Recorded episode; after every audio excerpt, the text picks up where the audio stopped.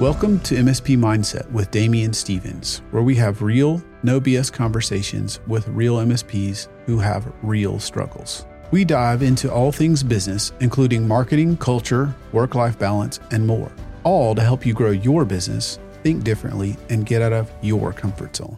Hey, what's up, guys? Thanks for being patient as we had some technical difficulties here on the stream if we kicked a few of you guys off, or if you're just if we're if you're just joining us, uh, sorry for those technical difficulties. Thus said it was streaming and it wasn't. So um, thank you for making time to join in such a busy Christmas season. I'm so happy for you to spend your time here with us, and I'm really really excited to introduce our guest today. Uh, Nick Martin is a director of managed services at Mainstreet IT, and I think Mainstreet really sums it up in terms of the type of customers we can relate to that they serve. And director of managed services means he has a lot of tough problems. I think even more importantly, anybody tuning in, he was the guy that started as the technician, you know, cutting his teeth on IT, figuring stuff out, and ended up not his company, but he himself managing over 100 servers, north of 1,000 endpoints and workstations, and um, had to manage all that himself and deal with that scale. And he was early enough that he helped the company grow past that super tough $1 million revenue line. So if any of you guys are struggling to get past that um, or at other stages, feel free to ask those questions. And if you ask me, the toughest job he has is as a parent. He has, I can understand being a dad myself. He is a father of a two year old and a five month old. So he's a sleepless director of managed services. So, Nick, welcome to the show. Thank, Thank you. you. for being patient as we got things re kicked there. Um, oh yeah. And uh, uh, so, so how do you do it with a two-year-old, a five-month-old, director of managed services, and by the way, now guys, partner in the company? Got a few yeah. balls to juggle. Yeah, no doubt. Um, well, first and foremost is the coffee aspect is pretty much uh, my dr- drug of choice. Uh, well, it's really my only drug, really. um, it's an addiction. It's really yeah. bad. And uh, secondly, is having a wife who is comfortable watching my two children so much so I can continue to pour into the business. Um, now she keeps me honest. I gotta, I gotta make sure I make time at home. Um, so really, um, I don't know how I do it. I, it's, it's a lot of work and a lot of energy being poured out. Um, but it, it's been a lot of fun yeah. too. I remember I loved my kids once they slept through the night. Um, before that, I was like, I, I, was on the fence a little. I just can't function without mm. sleep. So hats off to you. So we kind of talked about the title here today is recession proof your MSP. So tell me what you're seeing. What are you seeing going on? Are you seeing signs of that? And what do those things mean to you? Yeah, no, that, that that's great. That's a great question and great conversation all around. I mean, depending who you're talking to, I mean, we already in are in the midst of a recession, right. and so right now we are having some of our customers uh, reach out to us and ask us, um, you know, prove prove your worth, prove your worth. And, and now I'll say that with a caveat is that really those are our bottom tier customers. You know, we actually have a grading system in our company um, uh, for each customer. It's a one through three. Um, you know, that one is actually um, our, our bottom tier is what we consider bottom tier. These are the people who are super technology agnostic. They are like, you know, they do not want to engage. They don't want to be strategic about anything. I mean, we're there because we're a necessary evil. Uh, we're our number three uh, tier customers. I mean, they are totally strategic. We are involved top to bottom. Um, and really highly engaged with them uh, relationally. So, and obviously, two can speak for itself. It's somewhere in the middle there. Um, but really, what we're we're seeing only this conversation come from our bottom tier customers. Um, so that one maybe some twos uh, teetering on that one, but but the reality is uh, our top tier customers uh, they already engaged relationally with us, and they already see the value. For them, it's not so much a cost; it's you know what they're getting at the end of that value because they they understand that that technology, like it or not, it ain't going away today um, like it or not, it's getting more complicated. And so uh, they already see the value where our one, our bottom tiers, they're not really, it's always just been a cost thing. right. Them. Right. By the way, love you red and green in the background. Uh, definitely on point for Christmas. Uh, that's awesome. Yes. Merry Christmas yeah, everybody. Merry Christmas to everyone joining in. Um, jump in with the comments if you have, as you have those. We'll do our best to answer as many as possible. If you're listening later, uh, let us know what you think of it. Um, So, what does recession proofing your MSP mean to you? Yeah. So what we look at recession proofing is that we need a long term relationship, right? I mean, that's what the, that reoccurring revenue is what's going to be building out our profitability. It's also going to continue to engage in a longer, healthier relationship. Uh, so recently, and I say recently, maybe in the past year, um, any new customers that we're onboarding, we used to do month to month contracts. Um, and, and although they were really great in the sense that we could onboard people pretty quickly because there's no real, real commitment to it we found out that people saying yes to them ended up being our bottom two tiers versus our you know our top tier and so now when we have conversations with people uh, it's it's it's really hey we want to engage for a year we to engage for three years and, and you know we, we weren't even talking about this three year deal until uh, we had a recent customer approach us and say would you do a three year deal when we're looking out long term right. Um, and so recession proofing, I mean, you talk about getting a three year deal. I mean, they're they're locking themselves in, and and really we're locking ourselves in too. Relationally, we need to be able to give back and provide value. Um, so that's that's really what we try to do to help recession proof ourselves is to build out these relationships in long term contracts. Yeah. So that sounds great. How do you get those? Right. I know you said something new. So tell me about yeah. that. Yeah. So, so really what we were focused on so heavily, again, it comes back to that month to month, like that's what we always were doing. Mm-hmm. Uh, we were so heavily focused on cost, almost giving in basically to the customer. Mm-hmm. Uh, or a potential customer at this point, and saying, "Yeah, you know, we are expensive," um, but the reality is that's what not man- that's not what managed services are.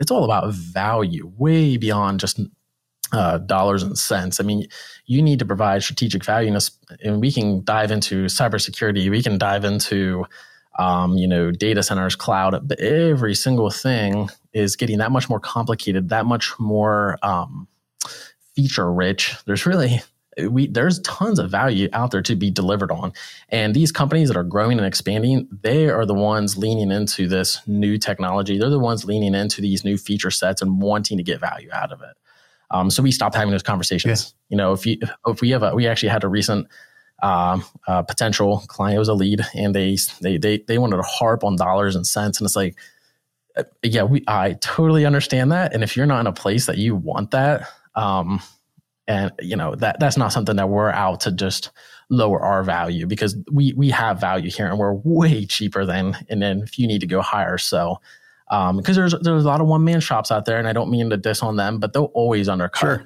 right? I you mean, can't beat them. Can they actually deliver? Yeah, yeah, you can't beat them, but can they also give you the same value that we've built ourselves up to be? You know, we were that one man shop. Don't get me wrong. When I started, I was employee number 2 uh-huh.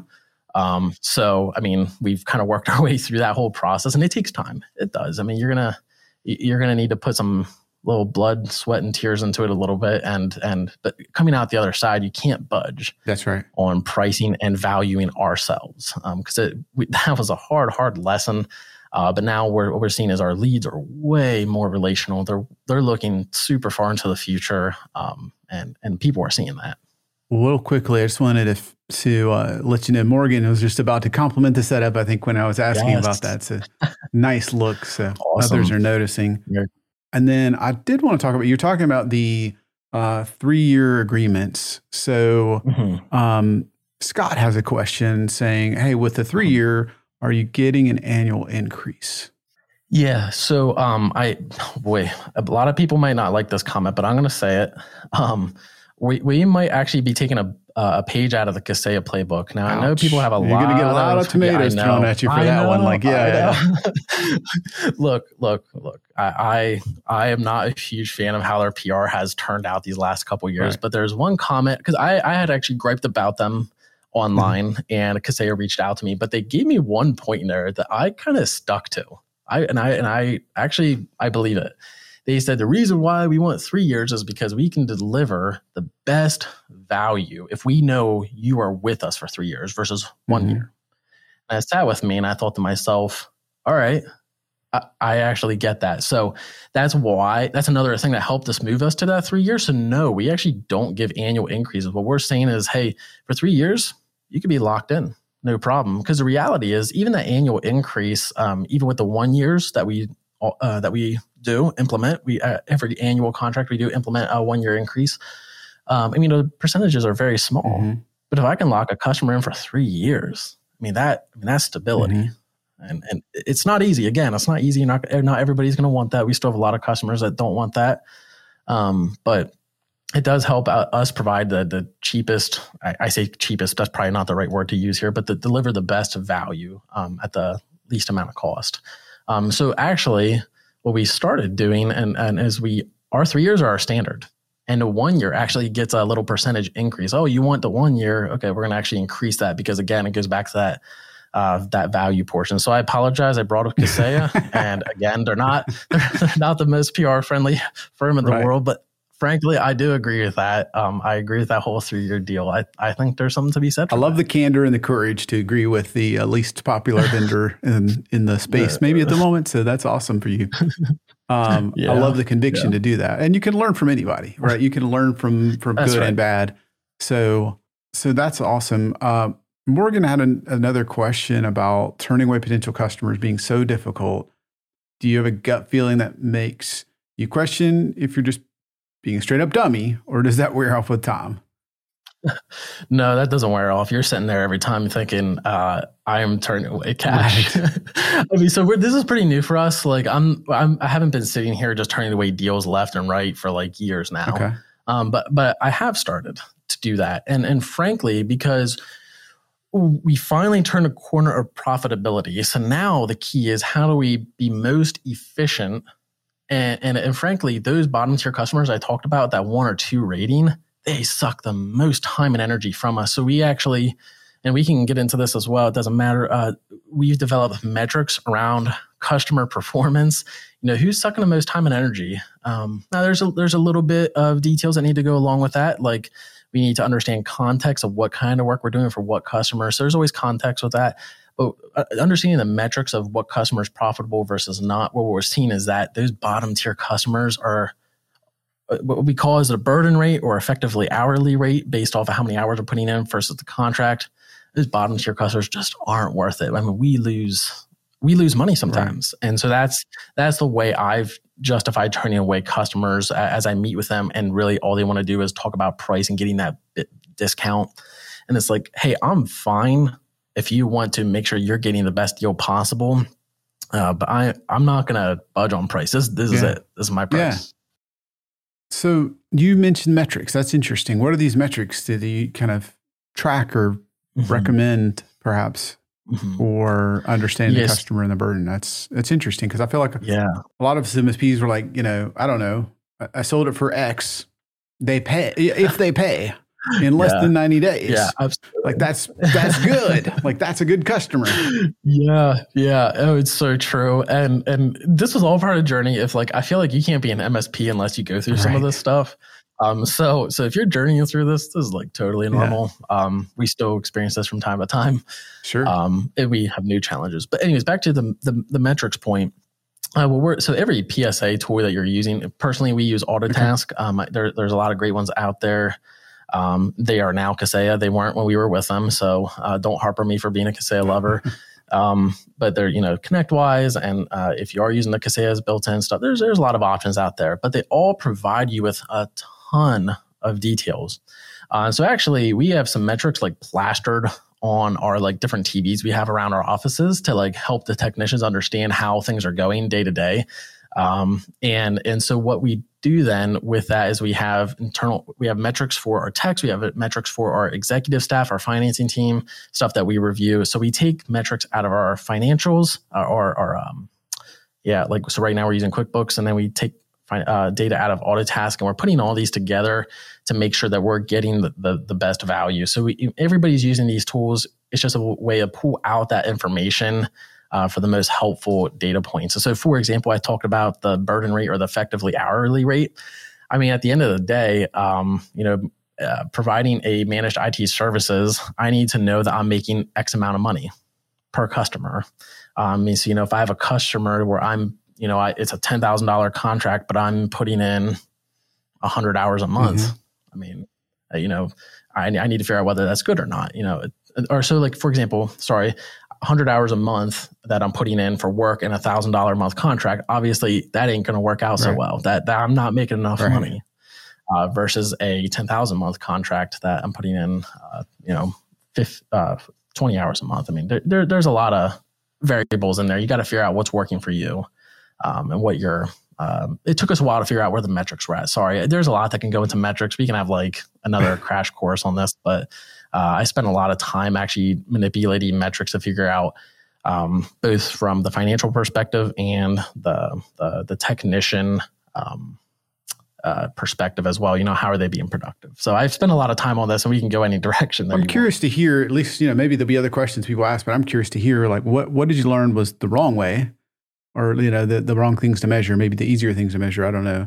And you know, how did you know that this is the right blend? Because you know, technician mm. utilization, there might be something that's easily seen, but that doesn't tie it to the customer or the agreement, and that doesn't tie to your QuickBooks yeah. or whatever your finance mm-hmm. is. So how did you how did you figure out this is not right and this is not what we need to do?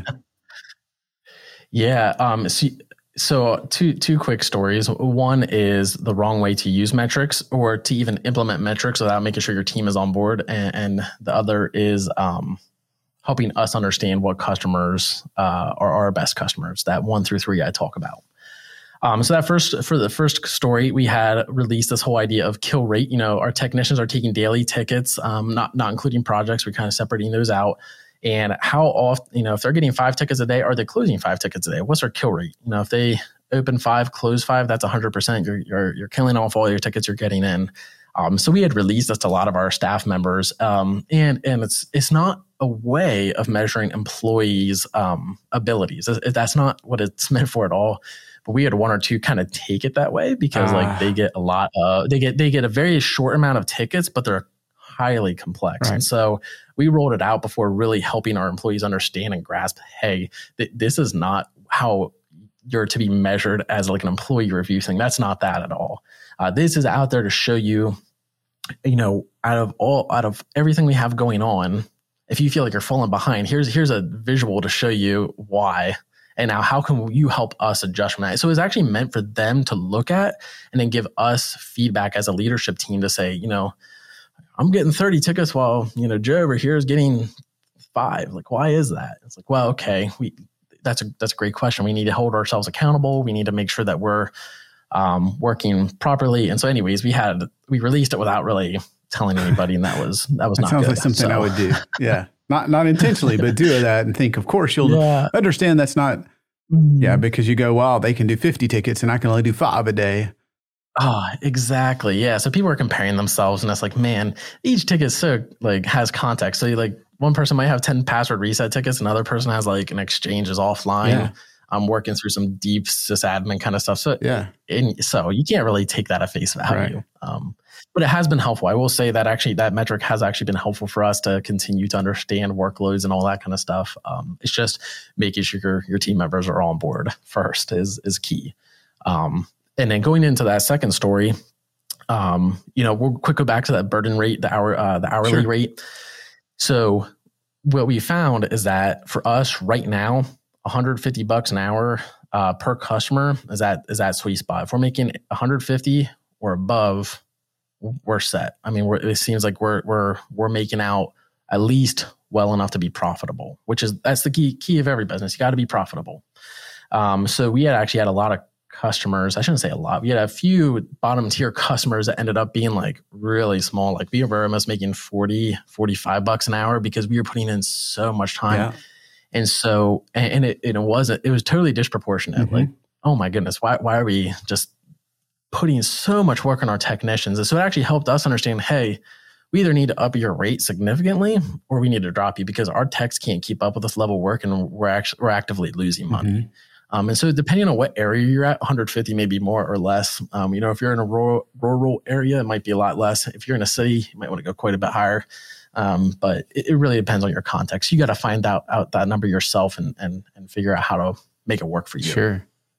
Sure. So, th- are those the kind of the metrics that you would track? Yeah. So some of these are only for the executive team because really we don't want to burden the technicians for them. But it is, yeah, I, a lot of this stuff I I see basically on a weekly basis. I review everything, and we present it to the team and say, okay, how where do we need to adjust, or are we good to go? A lot of times we're trying to color code this and make it as simple as possible. Green means good, red means we need to seriously adjust. Okay. Um, so, yeah. So, yep. track the right metrics to know you're profitable, or if you're not, mm-hmm. Mm-hmm. grade the customers like you have a one to 3 mm-hmm. What else would yep. you, what else do you think is important to know if you can recession proof your MSP? Yeah. Um, making sure that your technicians are effective. Uh, so one mistake we had actually made is we, and, it, and this is something I don't know if other MSPs face, but this is something that we faced all the time. We would get a new customer and it would be like, I don't know, 30 to 50 seats. And it'd be like, oh, this is great. But then our technicians couldn't keep up. Um, you know, it felt like it was just an onslaught of tickets. Um, and so helping them understand the importance of uh, of how to get work done. Like, are they actually efficient? So we ended up, we never had run meetings before, but now we run weekly meetings and they're like non negotiable. You got to show up. Um, and these meetings uh, are, are part of the processing. You know, are we redoing tickets? You know, this kind of stuff we need to review together. You can't be having a technician that's just run, run, run, run. Um, and so we actually have a metric to measure our, our billable time per um, technician. And we like that. That sweet spot is like that 75 to 90% billable time uh, would be that sweet spot because anything over 90%, and really you're just, you're working them. I mean, they have no time for documentation or time to, um, well, hardly catch a breath, really. And anything under 75%, you, are probably overstaffed. Right. Um, so it's understanding too how well your technicians are being utilized um, make because because we spent we went and we thought hey we got two or three customers customers in a row and, and we're like hey we need to we need to hire all these people. And so we so we did and that was like a huge mistake. We should not have done that. We weren't ready for that. We weren't actually being effective properly. Yeah that makes a ton of sense. Well let, let's switch gears. Uh, i'd love i mean kind of on the same topic recession proofing but how do you recession proof? There's there's being efficient know if you're making money. Sounds like that's kind of important yeah, super. What about on the revenue side? How do you um, how do you handle customers coming back and saying, "I need to cut back. I I want to pick and choose uh, on your service menu. I know you bundle it, but like I need to I need to cut costs, and you're one of them. Uh, you know, any, whatever they say, there's some version of that, right? Mm-hmm. Yeah, and so what we actually did or have been doing is again we're not we're not talking about our top tier customers. We have actually had no issues at all there you know? I mean they've even went and laid off some of their own people because they were having some internal like usage problems um, versus even ditching us. So that's that's really awesome. Again you want to understand who your top customers are.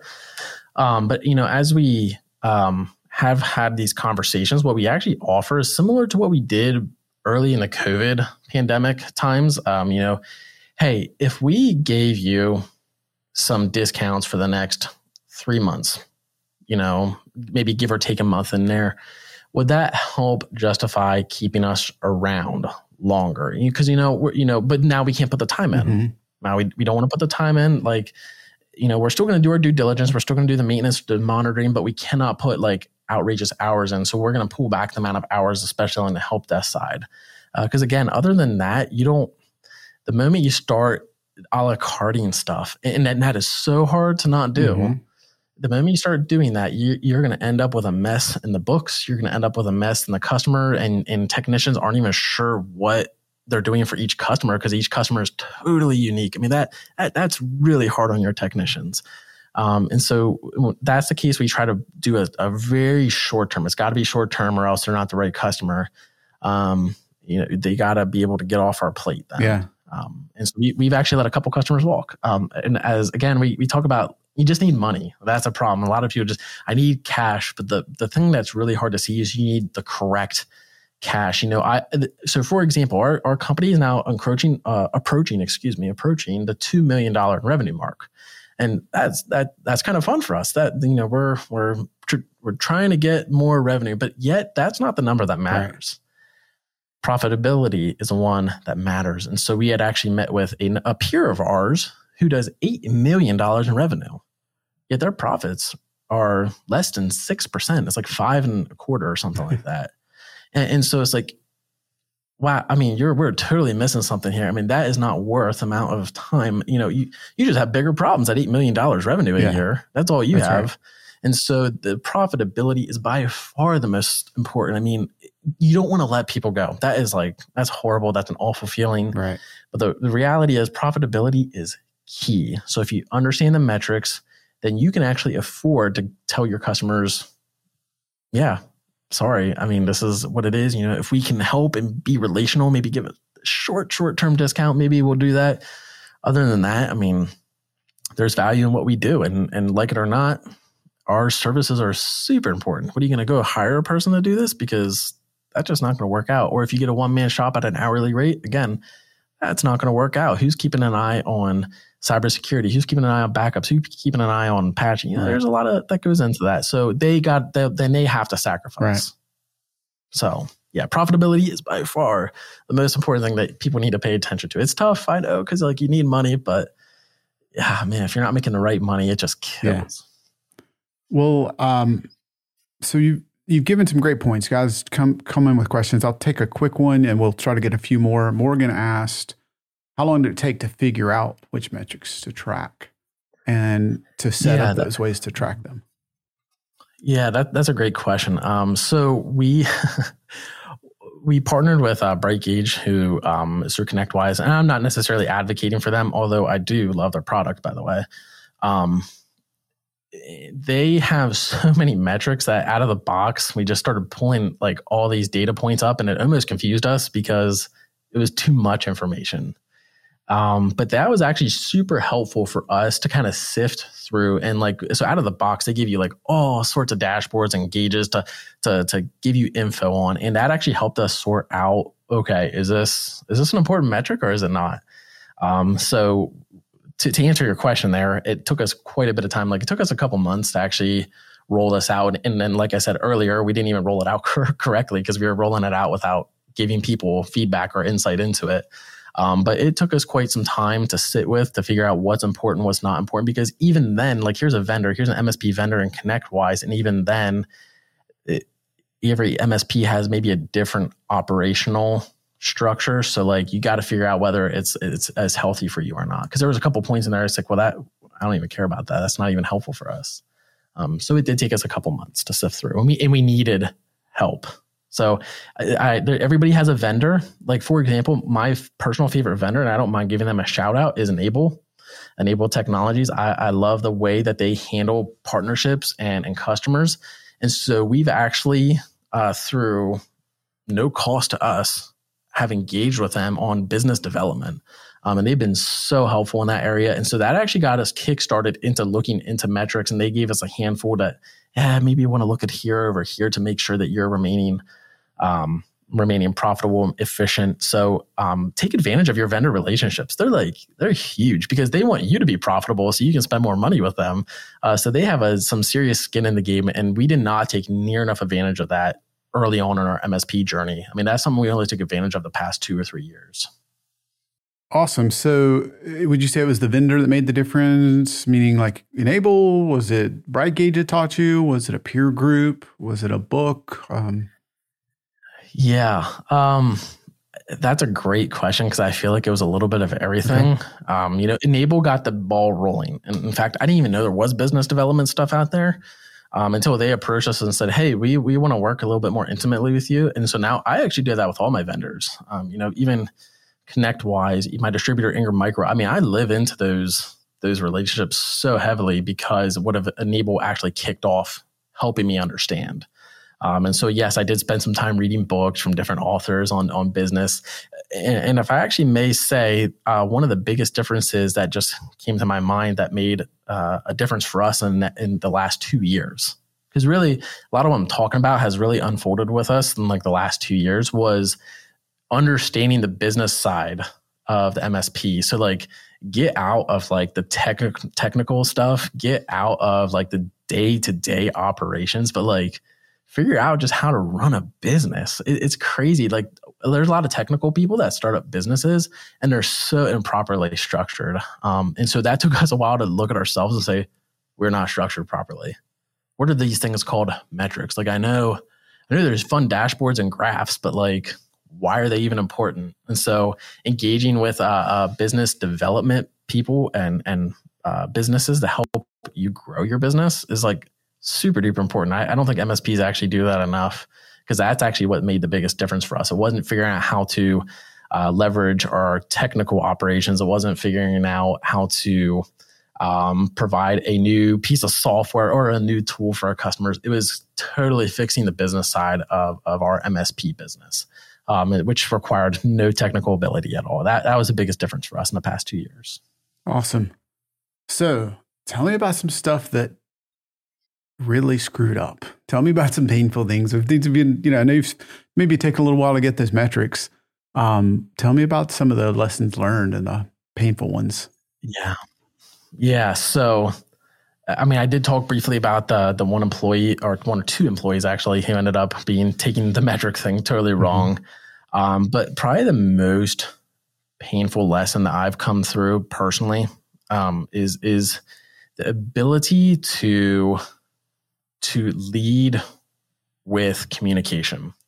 Uh, you know, I mean, we talk about again. Uh, I I want to get new revenue. I mean, I know we talked about this a little bit. You know, you just want money coming in the door.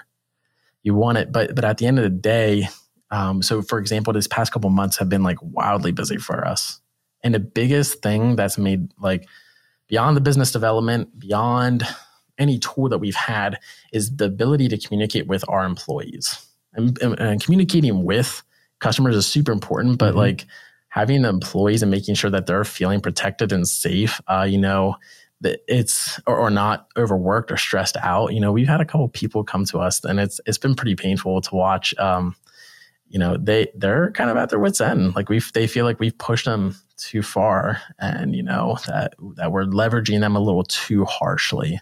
Um, especially getting maybe too metric heavy, like that they're just a number.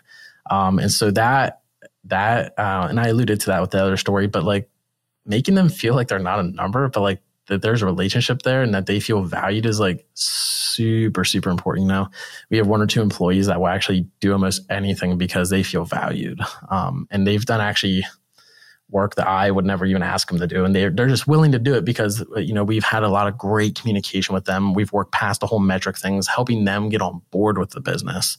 Um, you know, if they're not doing that, it's it's going to be really tough to to grow the business in a way that you want to grow the business. Right. If you don't have the right people, you can't grow. Right. And if you don't keep them, yeah, you don't that, retain that's them. Right. Mm-hmm. Yeah, and allow them to grow. Yep. Everybody's got their own growth path, right? that's right. Now, we were talking backstage, and you mentioned that unfortunately, like a lot of MSPs, you also had a horror story with backup. Um, so tell me about that. Yeah, absolutely. Again, I don't know if you can be an MSP and not have a horror story about backups. and and that's probably the one thing I took us way too long to figure out. You know, in early days of our MSP, and we didn't even call ourselves that back then. Um, we just hopped and jumped to different backup systems like crazy. And uh, so it was about this time last year, actually. Um, it was the week before Christmas, like six or seven days before Christmas and we had a, a manufacturing firm who was a custom who was a customer um, come to us all, all of a sudden pretty frantic one day and and basically they all their systems went down.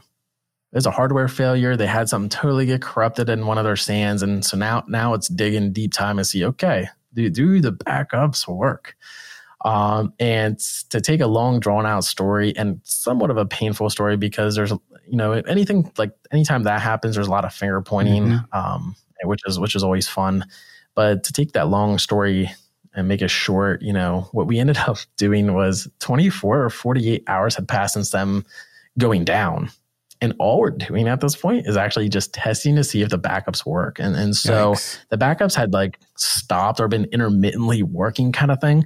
And so like the 24 or 48 hours, what we are doing is like, okay, we got a backup from two weeks ago. Can we restore it? Oh, we got a backup from two days ago. Can we restore it? And so, oh no, we can't do that. Okay, we got to go maybe another week or a couple days before that because that's the last time the backup had actually run because uh, the internal IT guy hadn't actually been getting notified about any of this in his, as his responsibility. Um, and so it took 24 to 40 hours to even figured out, okay, this, we have a great backup. It's from the most recent we can get. And they lost seven days worth of work in their ERP system. So the accounting team ended up working out, working, I think it was like 16 hours or something crazy for uh, every day until Christmas. Um, after that 24 to 24 or 48 hours and even after that there was like it was really bad because it was the end of their fiscal year and the timing just couldn't have been worse mm-hmm. and anyways long story short is very painful I, I hate when backups become an issue because the only reason you need them is when crap is starting to hit the fan. right any any lesson for anybody out there from that anything you learned from that take backups seriously build a metric around backups because we have them and we monitor them like a hawk daily. Uh, nice. You got to understand what backups are working and what backups are not. And they need to be a high priority because it will never fail. It'll go down at the worst possible time. Mm-hmm. Absolutely. Yeah. Well, speaking of backups, guys, uh, this podcast, this stream is brought to you by Servosity. And what we do at Servosity is manage your backups. So with Servosity Safe, you can cut your support tickets in half and have us take the problem off your plate so Servosity Safe includes daily testing of every single volume every single day. Testing every day, not something you can typically do with the people and process and tools you have. Then we take those tested, known good backups and we store them in tamper proof, ransomware proof, immutable storage. And what really makes us different is our fully managed backups means you don't have to babysit backups anymore. So you can free up your best techs to focus on the metrics, to focus on your best clients and differentiate your business as you start to grow and scale. So if you're growing and you're scaling and you're tired of wasting your time with failed backups and VSS and troubleshooting and wondering if you can restore, book a call at servosity.com slash call. That'll book a call with me if you'd like to talk more. Thanks for sharing that, that story, Nick. I, it's so unfortunate um, because I feel like you have the folks that think they're doing enough, and then you have the folks that lose sleep at night. and it didn't feel like there's a lot in between. You know, there, there's there's you know, and, and, as a backup, you know, company, we feel you know, my my story was I was an MSP who lost data, right? So I'm super paranoid about this, and I feel like as an industry we could do a lot more to make that easier easier to know. So um, you know, it seems crazy in this day and age that you could have a week's worth of backups that weren't any good, and there was no obvious warnings or indicators, right? all I was gonna say was here's the thing with backups is that they tend to be the easily most overlooked thing because you only need them when you run into an mm-hmm. issue. Mm-hmm. So what we discovered, because again we spent years looking into countless options, is this is something you would do not want to do by hand. You want to almost overpay for backups because you just need them working. So now we pay more than ever for backups, um, but yet for us it, it's gotten us out of jams time and time again. Yeah, yeah. Thanks for sharing that. And it just hopefully helps somebody that's out there that's, you know, struggling with those. So tell me about another struggle, right? I know you mentioned this, the the people, right, was a big part of it. What what's something else that wasn't obvious? What's what's one of the other struggles? And especially if you have anything related to how do you what wasn't obvious to kind of recession proof your business? Yeah, and, and I think it's probably goes back to a little bit. I think Morgan had brought it up earlier about, you know, saying no to bad leads um, and understanding the correct money like that that is still something i really struggle with um, you know even at for example uh, uh, i had a recent deal that was worth 40 or f- about $50000 a year. That's, that's, a nice excellent money. yeah, yeah that, that's, that's great. nice the problem was when we were in talks with this person ended up going like you know until they figured out how much actual stuff they have in their environment, they like doubled in size from our original conversation. And I was like, whoa, um, let's, let's talk about that. Cause like, yeah, 40, 50, that's, that's really good money. However, the amount of work that's going to be involved there is like, you're doubling that. Yeah. That, yeah, it's so, so the probably the most, it's not the most obvious, but not all money is the same it's just not. And, and, so again, I go back to the whole idea of profitability. You need to figure out, you know, first off, you need to make a profit. So th- again, I, this isn't for anybody out there that's basically just started. Sometimes you just need to get through the mud and just get through that. But like if you've kind of started working your way into this idea of true reoccurring revenue, you've matured as an MSP, the profitability piece and understanding that not all money is the same is so critical. Mm-hmm. Um, that was very that was not obvious to me at all. Um, but you know, as I'm having more of these conversations and understanding that that concept, it's saved our technicians and actually our company from making a lot of mistakes. Because at the end of the day, if you overcommit, so for example, if I would have taken this deal and all of a sudden, you know, it's double the amount of work, you're not going to deliver the same value.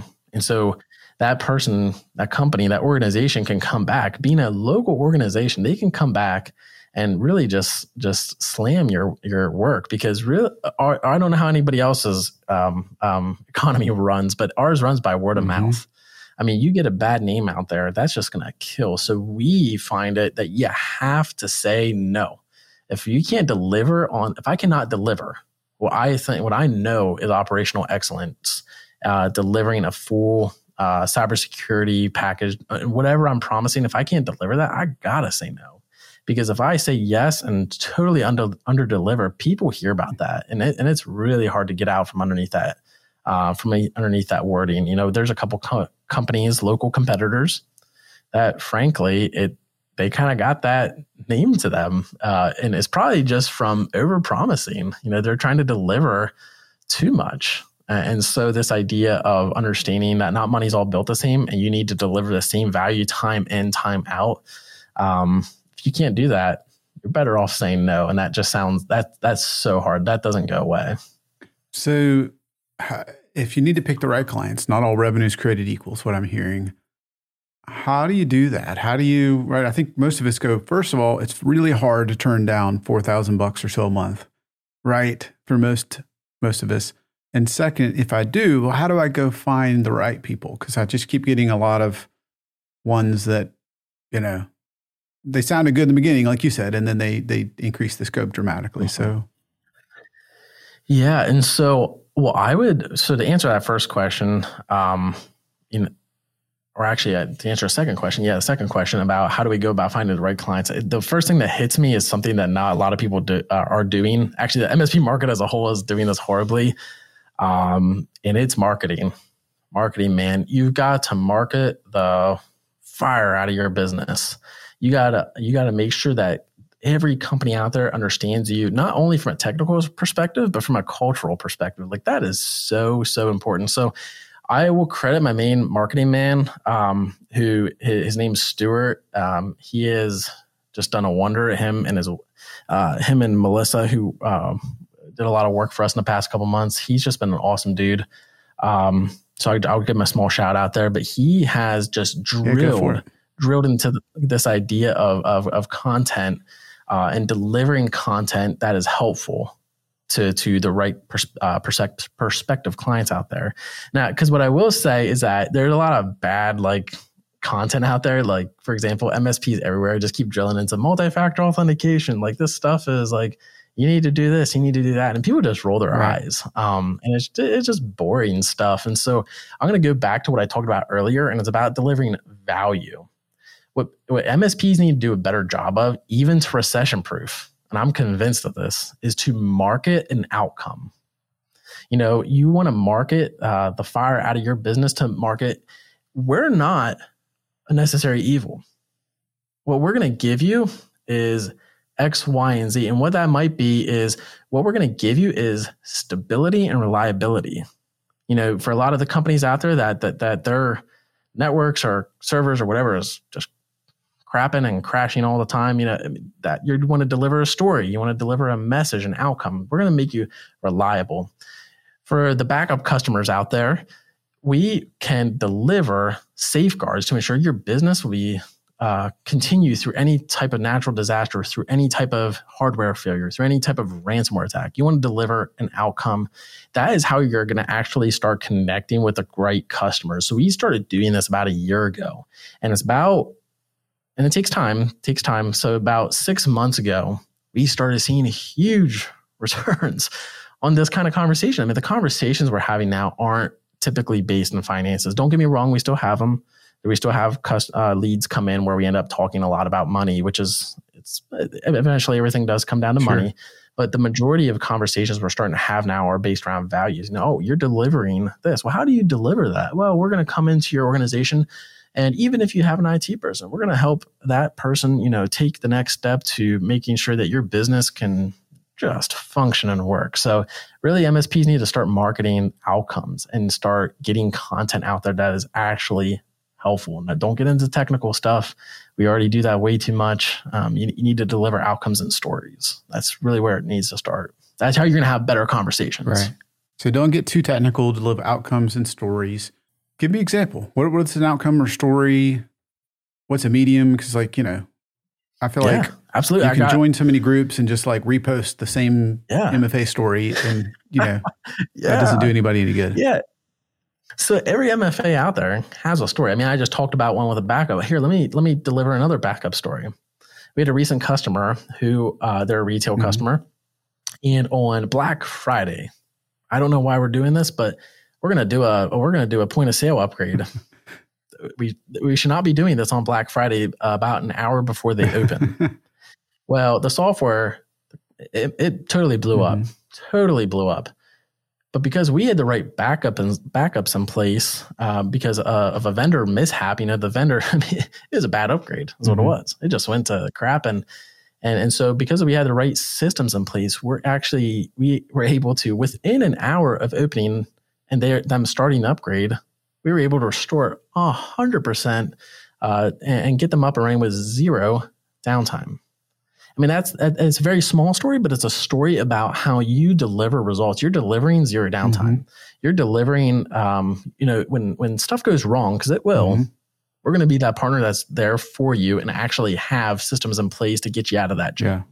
And so again, that's a very small story, but you got to deliver on these stories because we all have them. We all have times where we go through that those big problems, and you, will know it because these are the frantic phone calls that you're taking day in day out that you end up resolving for yeah. them. Um, so yeah, so the story then is zero downtime. Yeah, no problem or minimal downtime if you are able to get it back with up in a certain amount of time. You know, whatever that story is, you got to be able to deliver that. So Paul says, really POS upgrade Black Friday an hour before opening like that. That sounds a little crazy. Like, is it uh, is that a uh, vendor requirement? Do your guys just adrenaline junkies? Like, I'm curious. No, it was it was not us. I promise you. We we actually tried to reschedule, uh-huh. um, and and the customer really wanted it. The vendor was trying to push it for weeks, and and it's like, well, okay, now we're coming out to our busiest time. We want to take advantage of these new features. Let's do it right now. and, and that so we ended up calling an email like, can we please do this another time? And then no, we didn't. And anyways, there's a lot of sweat going on Black Friday around 9 a.m. Eastern time at this facility right here. Because uh, bad idea. Never recommend it. Yeah, ever. yeah, no doubt. Um, well, I know we've got just a couple minutes left to take a few questions, but I wanted to, to hit you with one. So, Nick, we talked about kind of recession proofing your MSP. I think you've done a great job of, from my understanding, saying know your metrics. Here's how. Here's a couple to get in place. That leads you to understand profitability I understand that, that leads you to help maybe grade your customers, understand which ones are truly profitable, which ones are not. Um, and then, of course, I had to ask you tough questions like how do you get those kind of customers? So, um, what are the top? You got two or three takeaways. You've struggled as an MSP, right? It's not always been easy. So, no. Uh, you know, what are your t- top takeaways for recession proofing your MSP or getting to the value conversation, however you want to, however you, however you feel like that makes sense. Yeah, no, that that's that's good. I, I mean, I think the first one, but actually, it's my main one, is you got to start working on the business. And so now, some MSPs that won't be possible because you don't necessarily have the staff to to continue with the technical day to day. But if you can even just take one, two days away uh, a month to really work on the business to help deliver that value, I mean, I and help structure your business. That, that is just so important. If you need to get outside help and bring people into your company to to deliver again business development concepts to help you understand the business better, you need to spend time working on the business. Way too many owners, way too many partners spend time in the business. It does nothing but just um, pile up work to do. Um, and so you're going to have times where that is stressful and because it, there is a lot of work to do, but you got to find time to do that. Um, you know, and the, and the second thing for, for me is the learning the ability to say no. um, that that's really going to be really hard uh, because again, not everything you you want you want that money but it's not about getting money. It's about earning money. So that now a lot of that's going to come out of your working on the business processes. You're going to work on the business and say, well, shoot, the last six months we we didn't do anything. Like we are just going nowhere. And you know, the next month is a three pay month. What are we going to do with mm-hmm. that? I mean, that's going to help you understand how to say no to the next uh, potential bad client. And, and, and, and that's going to just take time to figure out. You're not going to learn that overnight. Um, actually, what you should do is rate your clients today you're going to figure that out real quick. What are the similarity similarities between my best clients and my worst clients, and how can I either avoid them or get more of them? Mm-hmm. Mm-hmm. Maybe fire the other ones as you get more of the right ones. And that we've had to do that absolutely because yep, yep, you're sucking too much time and energy. Do you want to up your contract? No. Okay. Well, sorry. I mean, I I appreciate you get helping us get where we're at, and and but at the end of the day my guys need paid, my guys and girls need paid, and I want to pay them well and take care of them. Yeah, it's all about the people at the end, right? Mm, absolutely. Well, I, I appreciate uh, you and giving up your time, valuable time to be here, Nick. Anybody uh, that's here on the stream and, and put in their time to be here, thank you so much for this. Nick, before we sign off, um, if you want to plug your podcast or your your uh, company, anything else you wanted to leave us with before we yeah, absolutely. So I run a podcast, and the whole idea is to generate content. Um, and I also do a lot of YouTube videos as well. Um, and so uh, you could check out our channel. You could uh, check out our YouTube channel on our website, mainstreetitsolutions.com. I also run uh, that podcast I was talking about where I invite different leaders, business leaders into the podcast to talk about business challenges, but then maybe have a technical spin-off. So like what about it has like a technology um, spin to this business problem? How are you using technology to help yourself? Um, so I try to make it not all about technology because otherwise people would probably not tune in. And my idea is to bring in, um, yeah, just these leaders from my local community to to help each other solve different challenges. And that's uh, Sound Bites, uh, Sound B Y T E S for bites. Um, you can find that on all um, the local, or not local, but Apple, Spotify, Amazon. Um, but I can have that on my, you'll find that actually on my LinkedIn page or, or our website as well. So awesome. Well, thank you, Nick. Thank you guys for that could attend. Speaking of that, guys, if you thank you for today, let me say that, right? And if you are interested in any of the things getting connected with Nick, his company, his podcast, any of the any of the great metrics, any of the things that he mentioned, we're going to transcribe this. We're going to write this up. We're going to make this accessible to you. All you've got to do to get that is email show at damienstevens.live. So if you're interested in the replay, the transcript, the notes, or any other cool stuff, drop us an email. That'll make sure you know what's going on. Also, hit the follow button if you'd like to know what's going on. Thank you for being my amazing guest today, uh, Nick. And lastly, if you're interested in Servosity, go to servosity.com slash call to see if taking the pain of managing backups off your plate is for you. Thank you so much, guys. You have an amazing uh, and Merry Christmas, and we'll see you on the next one.